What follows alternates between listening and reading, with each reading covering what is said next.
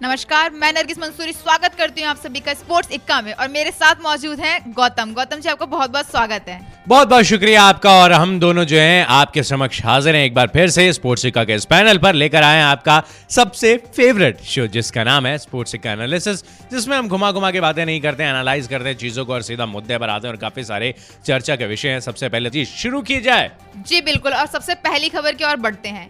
English premiere league में नस्ल भेद टिप्पट्टी ईपीएल स्टार रैशफोर्ड पर नस्ल भेदी टिप्पट्टी की गई है और फुटबॉलर बोले, मानवता का स्तर बिल्कुल नीचे गिर गया है। इंग्लिश इंग्लिश प्रीमियर लीग में फुटबॉल में मैनचेस्टर यूनाइटेड के स्टार रैशफोर्ड को सोशल मीडिया पर शिकार होना पड़ा। रैशफोर्ड ने खुद इसका खुलासा किया। उन्होंने नस्ल भेदी कॉमेंट से दुखी होकर कहा कि मानवता का स्तर बिल्कुल नीचे गिर गया है। और जैसा कि आप लोगों ने पहले भी देखा था कि जो हमारे प्लेयर्स थे, जो क्रिकेट खेल रहे थे, जब विराट कोहली जब अभी मैच जो हुआ था रिसेंटली उसमें भी बहुत गंदी गंदी टिपट्टी की गई थी, उनको डॉग कहा गया था और और कुछ भी, बहुत कुछ बोला गया था। तो ऐसी तो बहुत सारी चीज़ें हमें देखने को मिलती हैं कि बहुत ज़्यादा चल गया कि अब मतलब किसी भी प्लेयर्स को तुम कुछ भी बोल रहे हो और टिप्पटी कर रहे हो तो कहीं ना कहीं इससे क्या होता है कि तुम अपना लेवल दिखा रहे हो, तुम्हारा लेवल क्या है तो क्या बोलेंगे आप इस पर?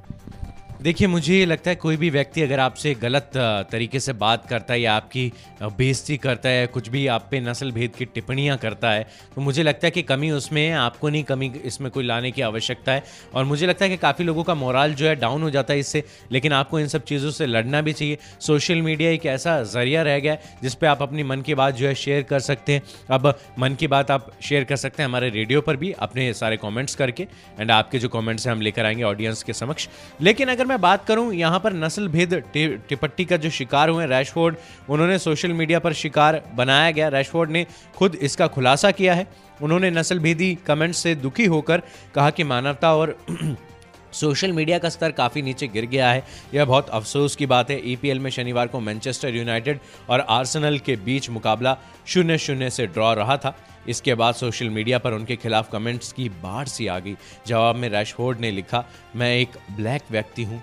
और मैं इस फैक्ट के साथ रोज गर्व से जीता हूँ। क्या हुआ? हम काले हैं तो क्या हुआ? दिल वाले और हम गर्व के साथ इससे जीते हैं। कोई भी अन्य व्यक्ति या कोई भी कमेंट मुझे इससे अलग कुछ महसूस नहीं करवा सकता। जिस तरीके से आपको पता है सोशल मीडिया पर लोग कितने उग्रवादी हो गए और अपनी, देखिए, ऐसे लोग जो होते हैं, अपनी आईडी से कमेंट नहीं करते हैं। डरपोक इतने होते हैं, बुजदिल इतने होते हैं कि angel Priya, angel Suman, angel Gopal, ये सारी आईडीज बनाते हैं और इनसे जो है कमेंट करते हैं और वहाँ पर एंजल जैक होगा, एंजल जैस्मीन होगी, या ऐसे कुछ करके होगा इंग्लिश प्रीमियर लीग में। लेकिन मुझे लगता है कि good and bad peoples are everywhere अच्छे और बुरे लोग हर जगह होते हैं विश्व में। और ईपीएल e में भी ये देखने को मिल रहा है, जिस तरीके से रंग भेद नस्ल भेदी के चक्कर में उनको काफ़ी कुछ कहा जाता है। वो वर्ड्स मैं यूज़ भी नहीं कर सकता हूँ। एंड वो वर्ड जो है, मेरी यूज़ करने की काबिलियत भी नहीं है और मुझे ऐसी तालीम भी नहीं दी गई है और इसमें कोई प्राउड वाली बात नहीं है। आप किसी को उसके मोटे होने पर, उसके काले होने पर, उसके भद्दे होने पर अगर आप उसको लेट डाउन करते हैं तो यकीन मानेगा आपसे बुरा व्यक्ति इस दुनिया में कोई भी नहीं है। और क्योंकि वो व्यक्ति तो बेशक से रंग में एक परसेंट डार्कर होगा, लेकिन आपकी तो पूरी सोल ही, आपका पूरा दिल ही। पूरा कंप्लीट तरीके से डार्क है। एंड मुझे नहीं लगता कि एक गंदी आत्मा वाला व्यक्ति जो है वो संसार में कुछ भी कर सकता है। तो इस बारे में आपका क्या मानना है? जी बिल्कुल आपने एकदम ठीक बोला जो भी बोला गौतम जी। और अब बढ़ते हैं ऑस्ट्रेलियन ओपन टूर्नामेंट स्टार्ट होने वाला है। और जो उनके दर्शक हैं सबके लिए बहुत खुशखबरी खुशखबरी है। क्योंकि इतने टाइम के बाद दर्शकों को एंट्री मिल रही है कि वो दोबारा ऑस्ट्रेलियन ओपन शुरू होने वाला है लेकिन इससे पहले मैं आपको टोकूँगा। सॉरी माफ़ कीजिएगा। लेकिन बताना चाहूँगा कि रणजी ट्रॉफी जो है अब उसको पोस्टपोन कर दिया गया है। डे मैचेस अब नहीं होंगे। और अब जो नेशनल इंटरनेशनल मैचेस होने वाले हैं, अब आने वाले समय में, चाहे वो जो हजारी ट्रॉफी की अगर हम बात करें तो वो तो होगा ही। लेकिन अब जो बजट है रणजी ट्रॉफी का, उसे थोड़ा सा डाइवर्ट कर दिया गया है। एंड खिलाड़ियों की फ़ीस में डेढ़ डेढ़ लाख का इजाफा कर दिया गया है। एंड दादा पर भी हम आएँगे। दादा जो है ठीक होकर एक बार फिर से स्वस्थ होकर वापस आ गए और उन्होंने बयान दिया है कि किस तरीके से बीसीसीआई जो है काफ़ी सारे समय से बायो बबल टेक्नोलॉजी का यूज़ कर रही थी और जितने भी मुकाबले कराए जा रहे थे तो उसमें लोग नहीं आ रहे थे तो एक फंडिंग नहीं हो पा रही थी। एक पैसा जो था वो आ नहीं पा रहे थे तो इस वजह से फ़ीस में इजाफा नहीं हो पा रहा और मुझे लगता है कि अब आने वाले समय में रणजी ट्रॉफी नहीं होगा पोस्टपोन कर दिया गया है। लेकिन अगर हम मेंस की बात करें सीनियर मेंस की बात करें, वो सारे टूर्नामेंट्स होंगे। अगर फीमेल के खेमे की अगर हम बात करें तो फीमेल सीनियर में जितने भी सारे टूर्नामेंट्स हैं, वो आएँगे। लेकिन डे मैचेस से अब थोड़ा सा जो है फेरबदल हमें देखने को मिल रहा है और रणजी ट्रॉफी इस साल नहीं होगी। विजय हजारे ट्रॉफी ज़रूर होगी। आने वाले समय में कोरोना का जो कहर है, काफ़ी सारे टूर्नामेंट पे देखने को हमें मिल रहा है। यस कैरी ऑन क्या कह रहे थे आप? जी, बिल्कुल। ऑस्ट्रेलियन ओपन टेनिस टूर्नामेंट का आगाज़ 8 फरवरी से शुरू होने जा रहा है। इससे पहले विक्टोरिया स्टेट के खेल मंत्री मार्टिन पाकुला ने कहा कि टूर्नामेंट के दौरान एक दिन में तीस हज़ार दर्शकों को स्टेडियम में एंट्री दी जाएगी। यह स्टेडियम की नॉर्मल अटेंडेंस का 50 परसेंट होगा और पाकुला के मुताबिक टूर्नामेंट के अंतिम चरण, यानी आखिरी के पाँच दिनों में, इसे घटाकर शायद पच्चीस हज़ार तक भी किया किया जा सकता है। तो क्या बोलेंगे अब इस पर की एंट्री मिलने की? जितने भी दर्शक हैं वो लाइव मैच देख सकते हैं। पहले कोरोना की वजह से दर्शकों को एंट्री नहीं मिलती थी लेकिन अब उनको दोबारा से एंट्री मिल रही है। एंट्री नहीं मिल रही है लेकिन 50 परसेंट मिल रही है उसे 30 परसेंट कर दिया जाएगा। एंड उसके बाद हो सकता है कि इसमें भी आपको थोड़ी सी भारी गिरावट देखने को मिले। क्योंकि यस धीरे धीरे जैसे पाकुला ने कहा है मार्टिन जो कि मंत्री हैं उन्होंने कहा है कि हम तैयार तो हैं लेकिन हमें नहीं पता कि ये प्लान जो है एग्जीक्यूट किस लेवल तक हो पाएगा। क्या हम पच्चीस लोगों को एंट्री दे पाएँगे? क्या हम तीस हज़ार लोगों को एंट्री दे पाएँगे। क्योंकि एंट्री किस बेसिस पे होगी? टेस्टिंग के बेसिस पे होगी। पूरे आपको जो है चीज़ें फॉलो करनी पड़ेगी। जैसे हमने दिल्ली में देखा था कि मेट्रो जैसे ही खुलने वाली थी तो उससे पहले गवर्नमेंट तैयार हो गई थी स्टिकर्स लगाए गए थे, काफ़ी सारे अरेंजमेंट किए गए थे। लेकिन अगर आज भी आप देखें तो मेट्रो में आज तो बहुत सारी भीड़ है। हाँ हाँ लेकिन वैक्सीन आ गई, लेकिन भीड़ बहुत ज़्यादा है। लेकिन जब शुरू हुई थी मेट्रो तो काफ़ी सारे कम लोग जो है ट्रैवल कर रहे थे। एंड गवर्नमेंट के सामने सेंट्रल गवर्नमेंट के सामने भी ये चैलेंज था। और मुझे लगता है कि पाकुला के सामने भी ये बहुत बड़ा चैलेंज होगा और इस चैलेंज को किस तरीके से कंप्लीट करते ये देखने वाली बात होगी।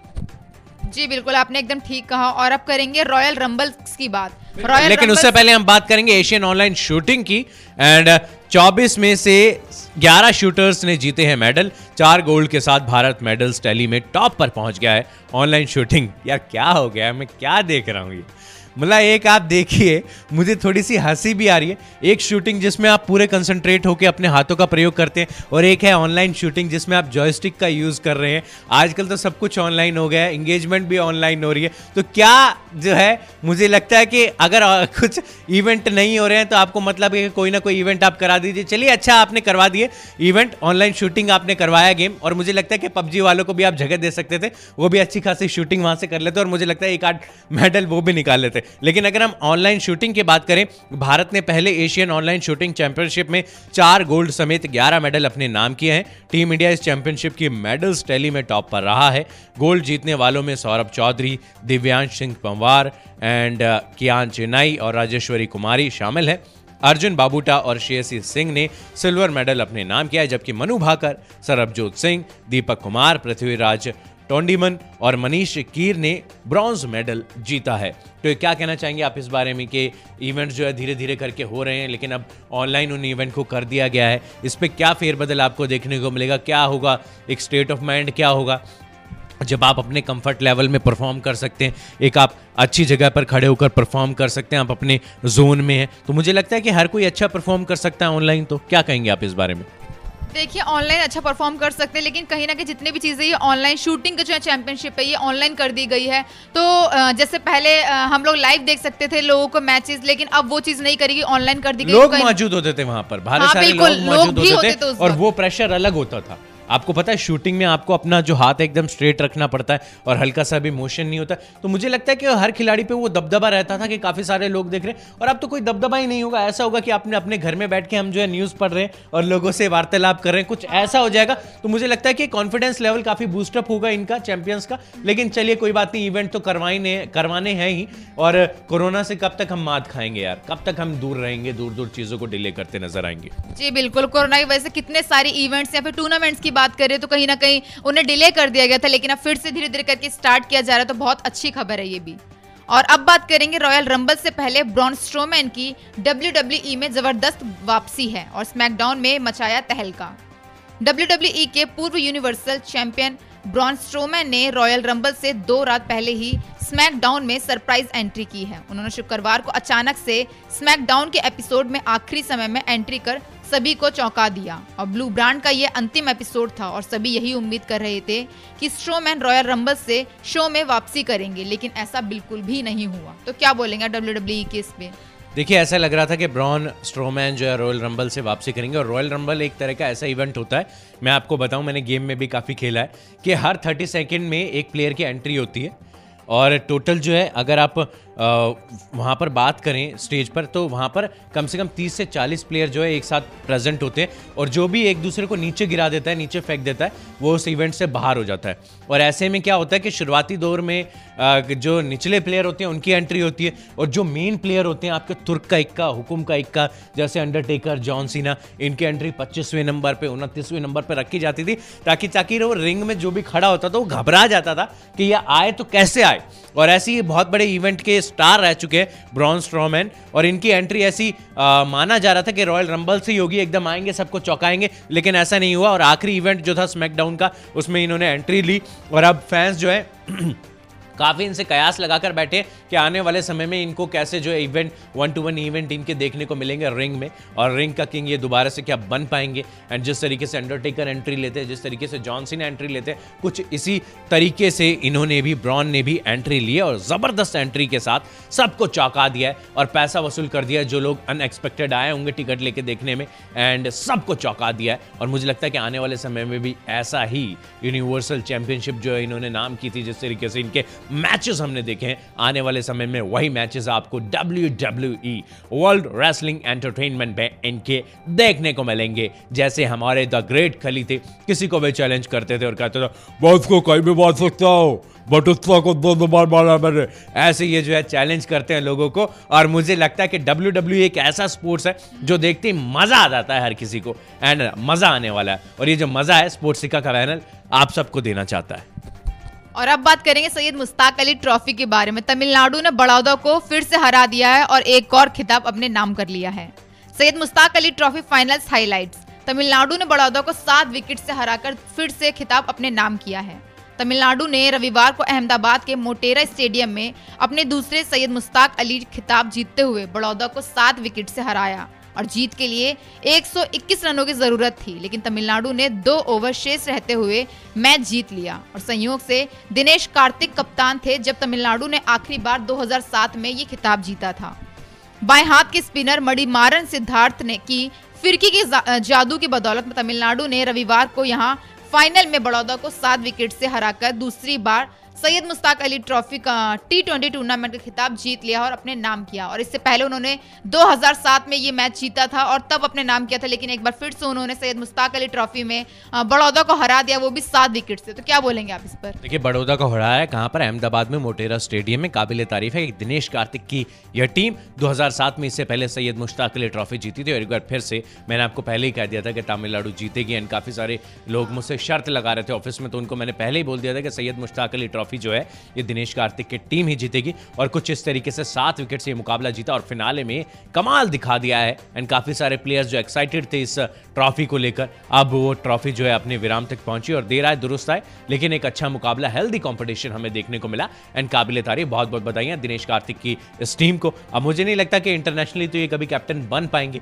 एम एस धोनी की जगह ले पाएँगे। लेकिन चलिए, सैयद मुश्ताक अली ट्रॉफी में इनका बहुत अच्छा परफॉर्मेंस है। और इसी तरीके से जो गेंदबाजी का जादू मनी मारन सिद्धार्थ ने दिखाया फिर के डालते हुए, वो भी काबिल तारीफ़ था और उसकी बदौलत इस टीम ने ये मुकाबला अपने नाम कर लिया और टी ट्वेंटी की ये लीग सैयद मुश्ताक अली ट्रॉफी, यानी कि 2021 के बादशाह बन गए हैं। अब तमिलनाडु के जितने भी सुपरस्टार्स हैं और दिनेश कार्तिक की टीम। तो बहुत बहुत बधाइयाँ स्पोर्ट्स सिक्का के पैनल की तरफ़ से। और अब बात करेंगे खबरें हटके की। मन की बात पीएम मोदी ने की टीम इंडिया की तारीफ़ तो विराट कोहली ने ये कहा।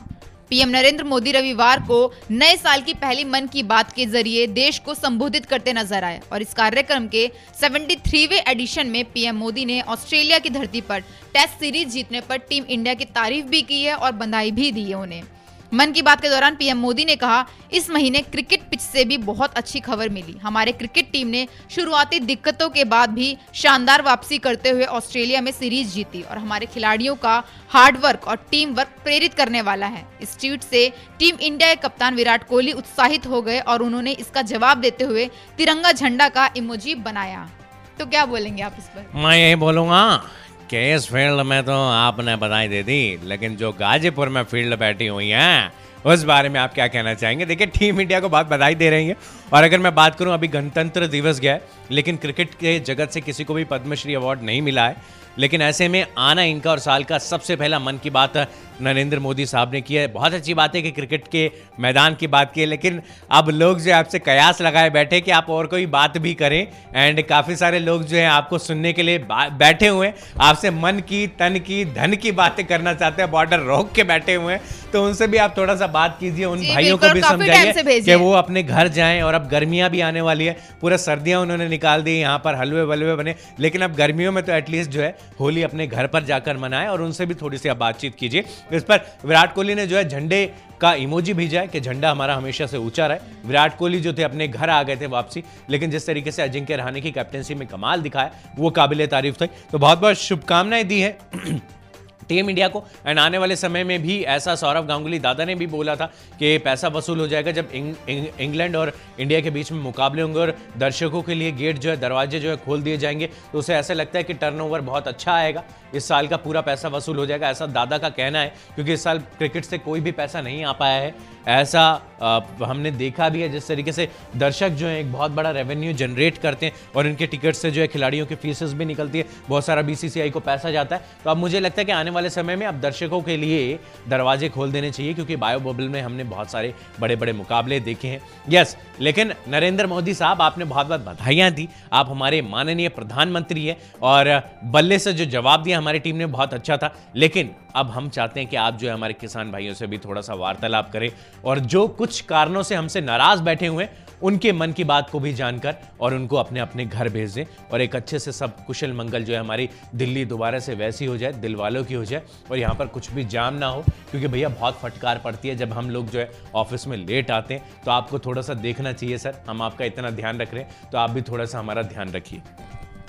जी बिल्कुल। और आखिरी खबर की ओर बढ़ते हैं। बीसीसीआई अध्यक्ष सौरभ गांगुली को अस्पताल से छुट्टी मिल चुकी है। जैसा कि आप सबको पता था दादा की तबियत बिगड़ चुकी थी उनके दो बार एंजियोप्लास्टिक सर्जरी हो चुकी है लेकिन अब वो खतरे से बाहर हैं और उनको आ, अस्पताल से फिर से छुट्टी मिल चुकी है। तो दादा के बारे में आप क्या बोलूँगा? बहुत बड़े फ़ैन है दादा के तो बताइए। देखिए दादा की जब भी मैं बात करता हूँ मैं बहुत इमोशंस हो जाता हूँ एंड इतने सारे इमोशंस मेरे अंदर आ जाते हैं। और 25 दिन में दो दो बार इनकी एंजियोप्लास्टी हुई है तो मैं यही कहना चाहूँगा कि आप थोड़ा टाइम ये रेस्ट करें। एंड काफ़ी सारे बयानबाजी डॉक्टर्स भी कह रहे थे कि इनका जो दिल है वो 25 साल की युवा जैसा है। एंड आम श्योर दादा का दिल हमेशा से ऐसे ही रहे, हमेशा से दिल जवान रहे दादा का। एंड अध्यक्षता का जो पद है, उसे दोबारा से आके संभालें। एंड बीसीसीआई के अध्यक्ष हैं तो उस कार्यकर्णी में थोड़ा सा दोबारा से अपना कॉन्ट्रीब्यूशन दे सकें। आने वाला टूर्नामेंट जो है, काफ़ी सारे टूर्नामेंट्स होने वाले हैं। डोमेस्टिक क्रिकेट की बात करें इंटरनेशनल क्रिकेट की बात करें नेशनल क्रिकेट की बात करें। एंड आने वाले समय में दादा का योगदान जो है, इस समय बहुत अहम मायने रखता है। एंड अब यही है कि एक बार एनजियोप्लास्टी करा के आए थे तो दोबारा उनके पेन हो गया था। एंड दोबारा जाना पड़ा, उनको दूसरी बार ऑपरेशन हुआ एनजियोप्लास्टी हुई। और अब स्वस्थ हो गए हैं दादा। और मुझे लगता है कि ऐसे ही दादा स्वस्थ रहें। अभी समय समाप्ति की घोषणा हो चली है। तो now am going and R J Nargis is also going and we are signing off लेकिन आप कहीं मत जाइएगा। आपको स्टे कनेक्टेड रहना है स्पोर्ट्स सिक्का के साथ, क्योंकि ये है स्पोर्ट्स का नया अड्डा।